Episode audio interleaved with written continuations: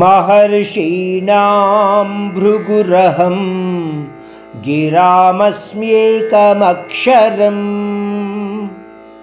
यज्ञानां जपयज्ञोऽस्मि స్థావరాణం హిమాలయ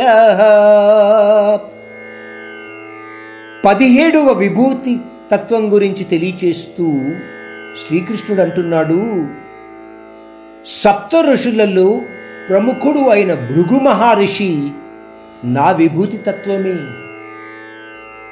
భృగు మహర్షి గురించి మనము తెలుసుకోవడానికి ప్రయత్నిస్తే మనకు ఇంతకు ముందు శ్లోకాలలో కూడా తెలియచేసిన విషయాన్ని గుర్తు తెచ్చుకుంటే సప్త ఋషులు బ్రహ్మ యొక్క మనోదృష్టి ద్వారా సృష్టింపబడ్డారు.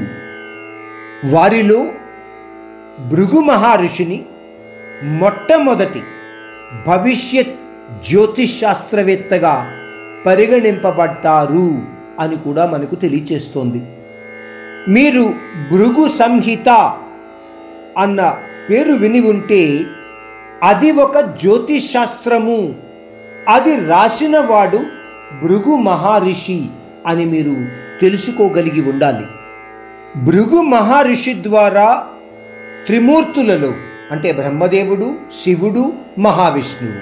వీళ్ళల్లో ఎవరు శాంతమూర్తులు అన్న విషయము తెలుసుకోబడింది అని మనకు కొన్ని పుస్తకాలలో చెప్పబడుతూ ఉంటుంది. ఆ కథ మనము కొద్దిగా తెలుసుకోవాలని అనుకుంటే ఈ విధంగా చెప్పబడింది. సరస్వతి నది ఒడ్డున మహాయజ్ఞము చేస్తున్న ఋషులు ఆ మహాయజ్ఞానికి త్రిమూర్తులలో ఎవరిని ప్రముఖుడిగా నియమించాలి అన్న ప్రశ్నకు సమాధానం వెతుక్కుంటున్నారట.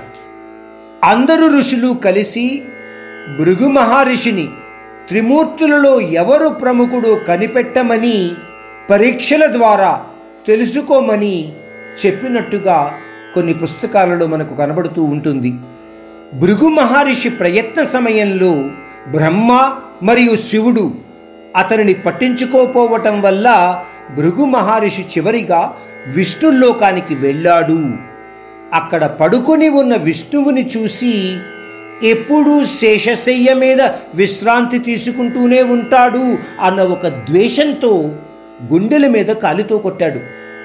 విష్ణుమూర్తి కోపగించుకోకుండా నీ కాలికి కాని దెబ్బ తగలలేదు కదా భృగు అని అతని కాలుని రాయడం మొదలుపెట్టాడట.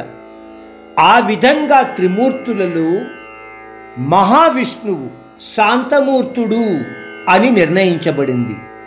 పోతే ఇక్కడ జరిగిన చిన్న విషయం ఏమిటంటే తన భర్తను కాలితో తన్నిన భృగు మహర్షిని చాలా కోపంగా చూస్తూ కష్టపడితేనే తప్ప బ్రాహ్మణులకు ధన సంపాదన కలగదు అని లక్ష్మీదేవి శపించినట్టుగా కూడా మనకు తెలియచేస్తూ ఉంటుంది కొన్ని గ్రంథాలలో. అందువలన భృగు మహర్షి ఈ విధంగా సప్తమహర్షులలో ప్రముఖుడు అయ్యాడు.